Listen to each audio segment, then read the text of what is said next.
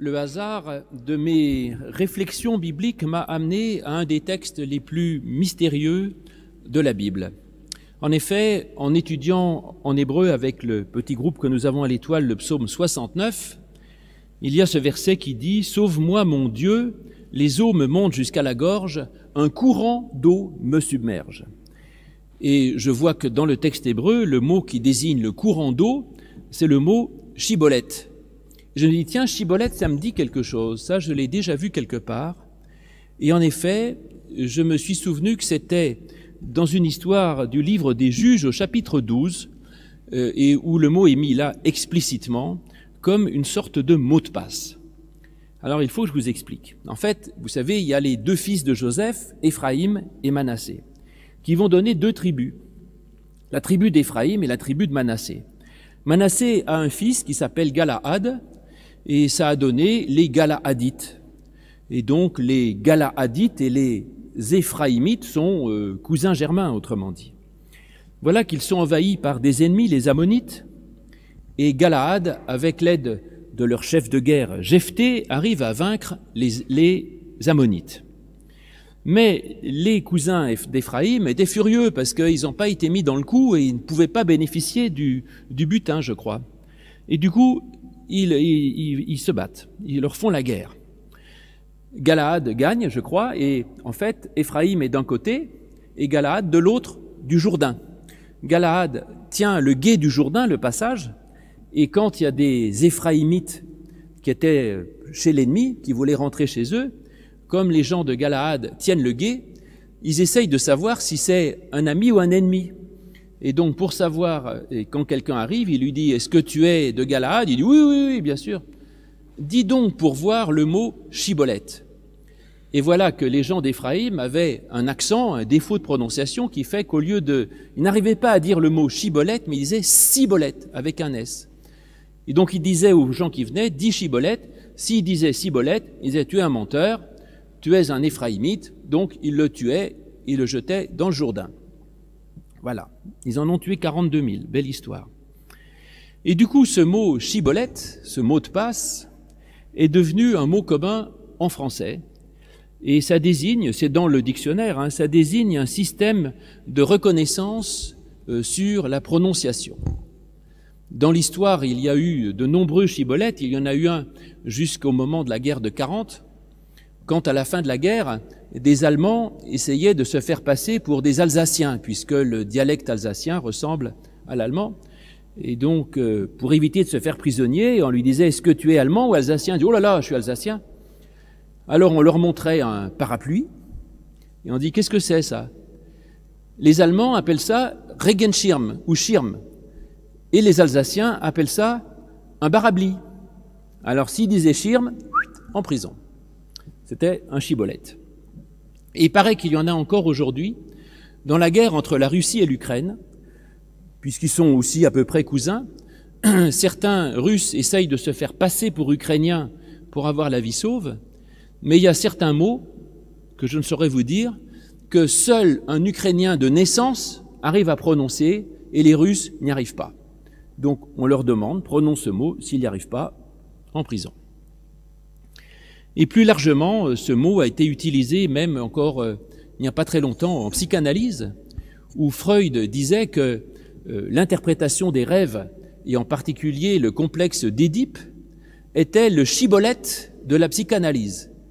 Donc, ceux qui ont de la culture savaient ce que ça voulait dire. Ça voulait dire que c'est le mot de passe qui permet d'accéder à quelque chose d'important. Bon, mais revenons à notre livre des juges. Cette histoire est mystérieuse et pour moi intéressante puisque elle semble anecdotique et une fois de plus je me dis mais pourquoi est-ce qu'on nous raconte ça? Alors on peut voir cette histoire d'une manière euh, positive ou négative. D'abord on peut le voir négativement en disant que cette guerre entre Éphraïm et Galaad est juste un scandale.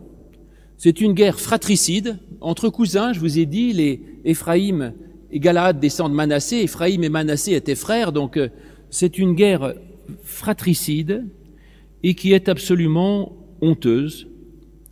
Et on peut dire que voilà en plus qu'il se tue pour une question d'accent ou de prononciation. C'est malin. Un peu comme s'il fallait que les, les, Français se tapent dessus pour savoir s'il fallait dire pain au chocolat ou chocolatine. Bon, vous connaissez le débat. Euh, c'est, c'est bon, on n'en est quand même pas là. Cela dit, cette, idio, cette, idiotie d'accent reste néanmoins, même ce n'est pas forcément grave, un, une menace pour notre société, parce qu'il y a aujourd'hui dans la façon de parler des marqueurs sociaux. Et j'ai vu que dans les, entretiens d'embauche, les jeunes qui arrivent, oh pardon, avec l'accent de banlieue comme ça, n'ont à peu près aucune chance d'être embauchés. C'est tout. C'est-à-dire qu'il y, a des, y a des marqueurs sociaux. Euh, L'accent est un marqueur social. Et si vous arrivez dans un, dans un salon en disant euh, Oui, euh, moi j'ai vu le prince de Broglie. Mais enfin, mon ami, on dit de Breuil, on dit pas Broglie. Et donc, vous ne pouvez pas faire partie de la bonne société. Mauvais accent, mauvaise prononciation, éjecté. Et donc, vous voyez que c'est une menace euh, à laquelle il faut prendre garde. Faut, voilà, faut essayer de dépasser ça. On est bien d'accord, mais peut-être que ça va même au-delà de la prononciation et même autour de nous, il y a parfois des comment dire, il y a parfois des groupes frères qui se disputent sur des détails insignifiants et il serait temps qu'on dépasse ça. Je vais prendre encore un autre exemple, les problèmes insolubles dans l'écuménisme les protestants et les catholiques sont, sont frères et sœurs, on est bien d'accord. Alors pourquoi faut-il se disputer si il faut dire le Notre Père assis ou debout? Les protestants disent le Notre Père assis, les catholiques le disent debout. Oh, Peut-être pas non plus euh, faire une Saint-Barthélemy et jeter 42 000 protestants en scène comme ça a été fait.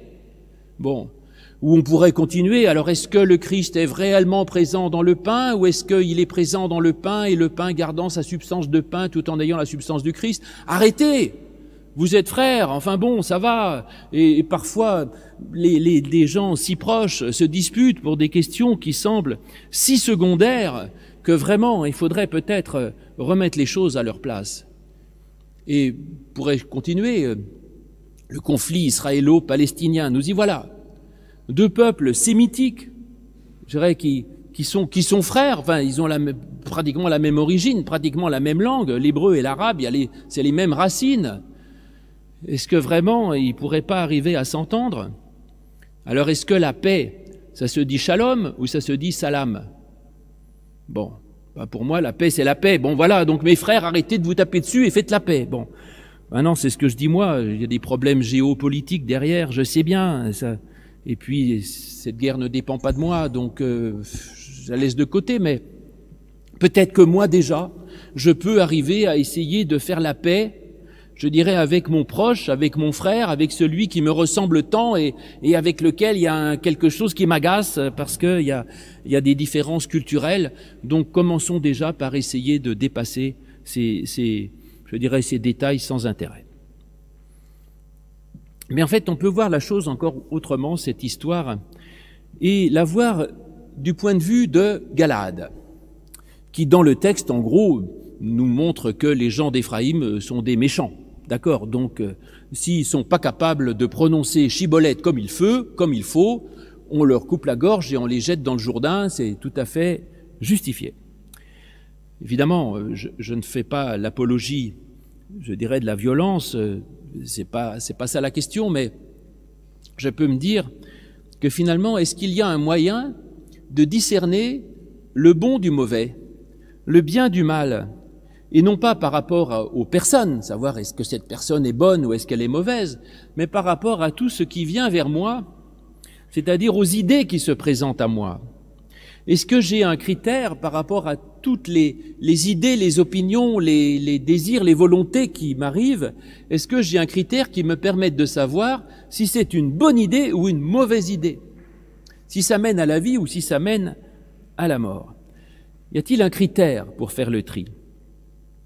Et le texte nous dit d'abord, faites attention parce que la frontière entre le bien et le mal, eh bien, elle tient à très peu de choses et que souvent euh, le, la bonne idée et la mauvaise idée sont très proches et la bonne idée peut facilement devenir une mauvaise idée ou inversement.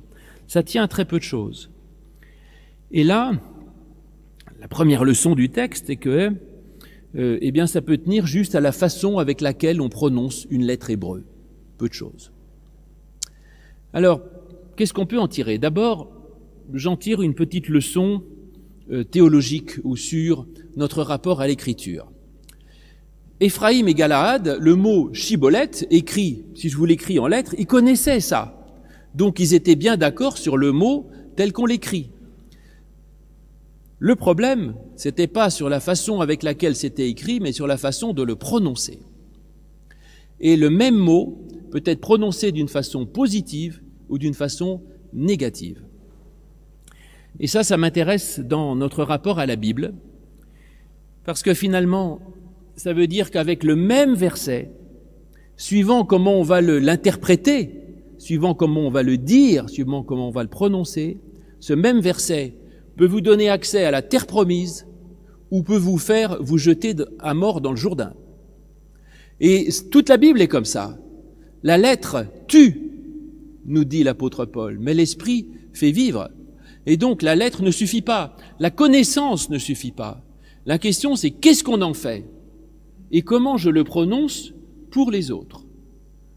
Donc ça c'est vraiment une mise en garde qui me semble absolument essentielle. Et puis d'autre part, je vous disais que Éphraïm et Galaad se ressemblaient beaucoup, ils étaient même cousins, ils avaient la même langue. Eh bien oui, ça me montre que la frontière entre le bien et le mal est, je vous disais, très ténue, oula, est très ténue et très, très mince.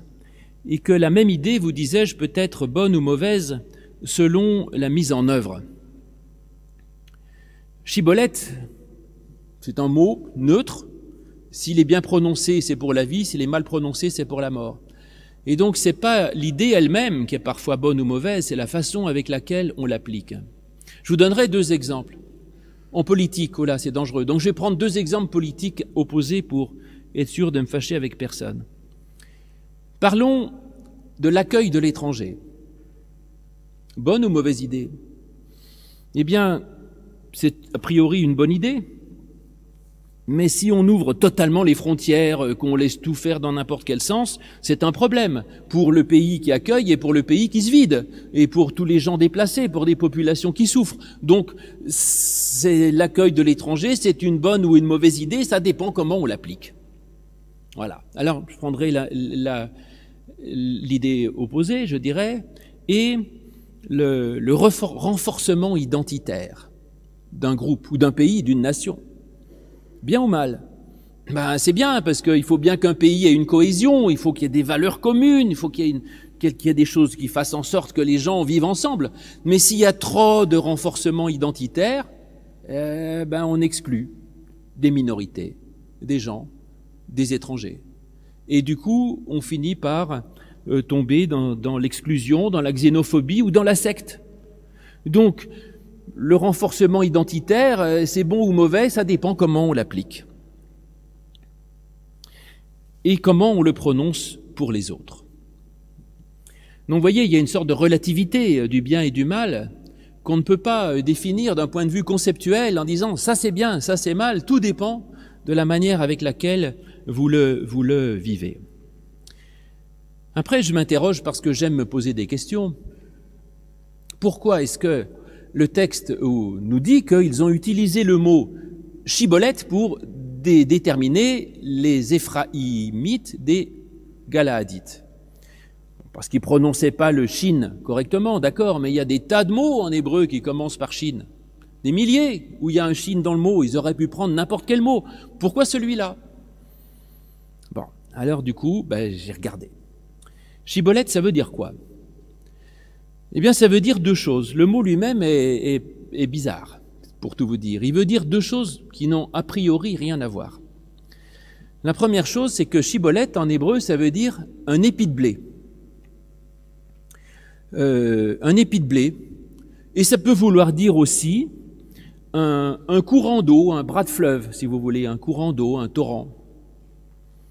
Alors quel est le lien entre les deux? Il semblerait que le lien entre ces deux idées soit que ça vient d'une racine qui veut dire se diviser en plusieurs morceaux, et que l'épi de blé, c'est un grain qui grandit, puis ça se divise en différents, euh, je sais pas quoi, en différents sous, sous-épis, en différents sous-grains, quoi.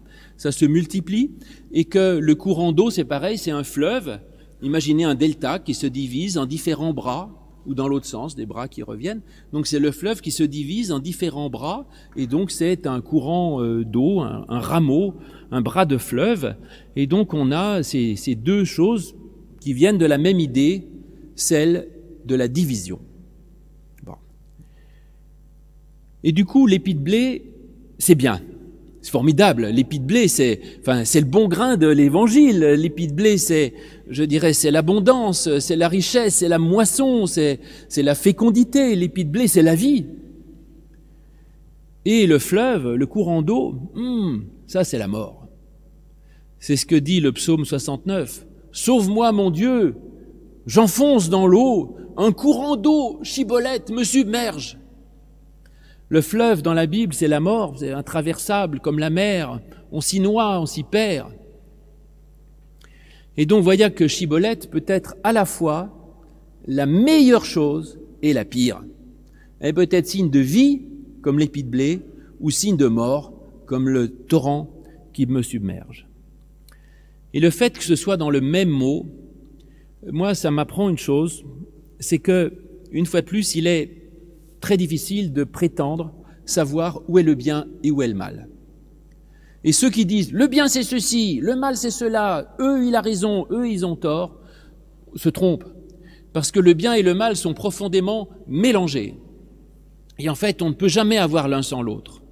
Le bien et le mal sont mélangés, on est toujours dans l'ambiguïté, et il faut assumer l'ambiguïté, assumer que le bien se fasse toujours au prix d'un peu de mal, et qu'on ne peut jamais avoir totalement l'un sans l'autre. Le bien pur n'existe pas, et tout est discutable, et même si on choisit de faire quelque chose, il faut avoir toujours l'humilité de reconnaître qu'on aurait pu faire un autre choix, ou que c'est discutable, et que en tout cas ceux qui pensent autrement ne sont pas nécessairement dans le mal absolu.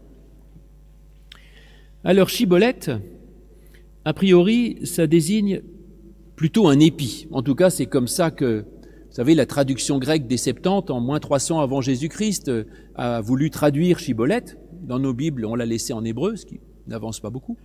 Et ils ont dit, euh, euh, ils disent aux, gens qui venaient, dit épi, dit, dit, le mot épi, stakis, et s'ils ne savaient pas le prononcer correctement, on le jetait. Donc ils ne rentrent pas dans les détails. Donc Chibolette, c'est l'épi. Très bien.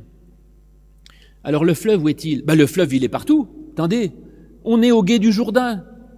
Et la question, c'est celui qui prononce mal, on le jette dans le gué du Jourdain, dans le fleuve du Jourdain. Donc on a bien les deux, c'est bien l'épi et en même temps le Jourdain dans lequel on risque d'être jeté.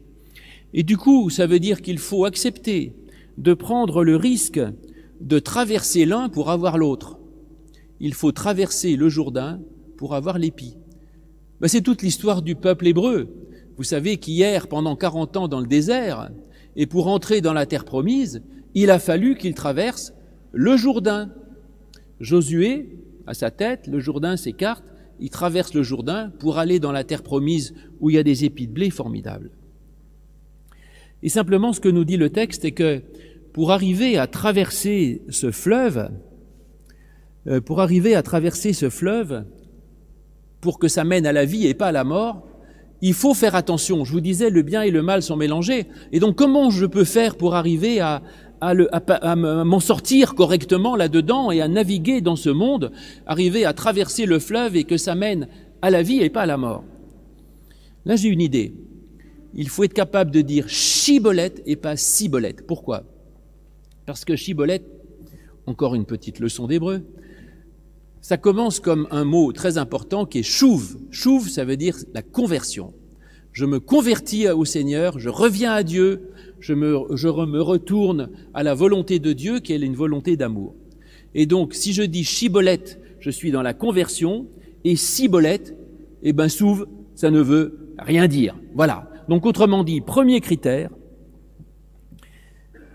on ne peut se frotter à, ce, à cette ambiguïté du bien et du mal qu'à condition d'être converti.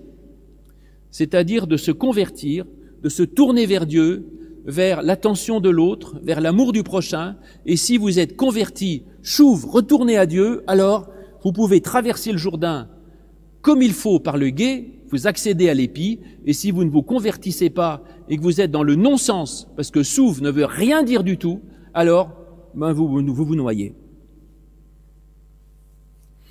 Quant au péché des, Éphraïmites, l'erreur mortelle, elle tient aussi, et vraiment dans ce problème de prononciation, qui est plus important qu'il n'y paraît, c'était pas juste un petit zézaillement sympathique, cibolette.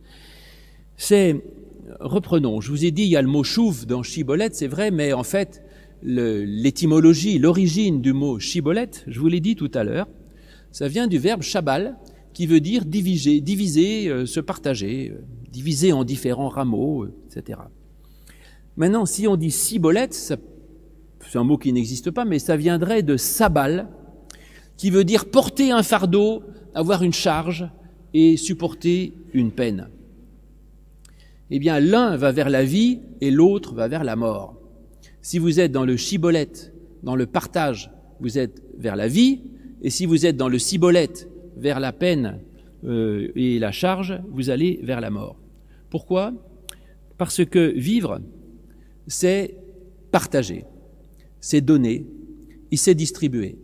Pour ça, Chibolette, l'abondance du grain de blé, c'est bien cela, c'est le partage. Et vivre, c'est donner, c'est partager et c'est transmettre. Ne serait-ce que par le fait, mes amis, que vous ne vivrez pas toujours. Et donc, de toute façon, vous serez un jour mort. Et maintenant, votre vie mène à quoi? Elle mène à quelque chose si vous savez transmettre, partager, donner à d'autres. Si vous ne savez pas faire ça, eh bien, vous serez jeté dans le Jourdain tôt ou tard. Enfin, de toute façon, ça ne vous mènera à rien. Et donc, on ne peut traverser le fleuve de la vie, ou le fleuve du jugement dernier, euh, si vous voulez, sain et sauf, qu'à condition de savoir donner, de savoir répartir, et de le faire comme une joie, et non pas comme une charge. Dès le moment qu'on le fait à contre-cœur, on ne le fait pas bien. Parce que la plus grande chose dans la vie, c'est le don. C'est de se séparer de ce que l'on a pour le répartir, pour le diviser. C'est la grâce, en fait. Le don, c'est la transmission, et ça, c'est l'essentiel.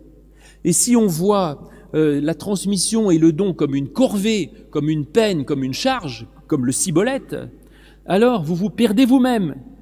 Et si vous ne voyez le don que comme une charge et comme une peine, c'est que à ce moment-là, vous le voyez par rapport à vous-même dans une sorte d'égoïsme, et vous êtes bloqué, vous serez bloqué dans la solitude, et vous crèverez seul dans le désert. Voilà, c'est ça, puisque en fait, il y a la terre promise du bon côté, le Jourdain et le désert, et les Éphraïmites voulaient re-rentrer dans la terre promise.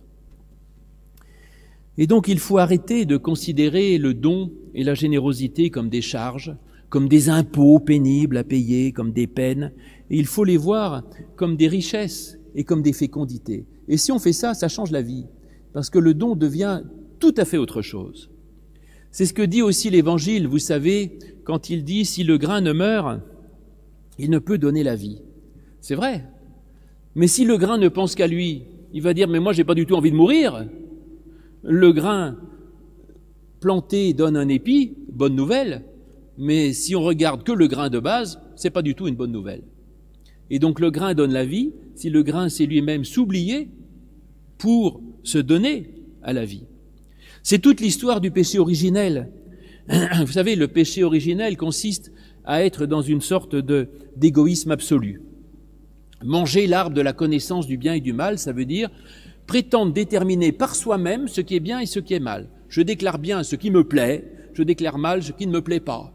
Et pendant que j'y suis, je vais me considérer comme Dieu, c'est-à-dire comme la chose la plus importante au monde. Projet possible. Quelle est la conséquence du péché originel d'après la Genèse? C'est la mort, parce qu'il n'a plus accès à l'arbre de vie. Mais oui, parce que si tu, te, considères tout que par rapport à toi, ça ne mènera à rien du tout. Dans un an, dix ans, quatre-vingts ans ou cent ans, tu seras mort. Et donc le péché originel, quand on regarde que par rapport à soi, eh bien, on est, on coupe l'arbre de transmission. On coupe l'arbre même généalogique. Et ce qui est vrai, c'est que celui qui ne transmet pas meurt, et après lui sa lignée s'éteint, et après lui ce n'est que le désert. Après moi le déluge, phrase la plus terrible qui soit. Non, c'est pas ça. La confession de foi du chrétien, c'est pas après moi le déluge, c'est après moi la vie. Alors pas forcément pour ses enfants dans la chair, hein, je dirais, mais parce que c'est après moi la vie, parce que je donne, parce que je transmets, parce que je fais grâce, parce que je suis dans la joie de donner, et parce que celui qui donne est plus riche que celui qui reçoit. Et celui qui ne sait dire dans sa vie que le mot chibolette comme un cibolette, qui voit tout don comme une corvée, comme un poids, comme une charge, il se perd lui-même dans cette réalité à laquelle nous sommes forcément confrontés, euh, qui est euh, et qui devient pour lui un fleuve pour l'engloutir. Mais celui qui comprend le mot chibolette, qui est le vrai mot de passe de la vie, je le crois, comme un partage, alors il accède à l'abondance de la terre promise. Il peut traverser euh, tous les ravins de l'ombre et de la mort. Les fleuves mortels ne l'emportent pas. Il découvre que le chibolette n'est pas une menace, mais c'est une abondance d'épis, une abondance de blé généreux, de bons grains, une richesse de se donner, de donner la vie pour avoir la vie. Amen.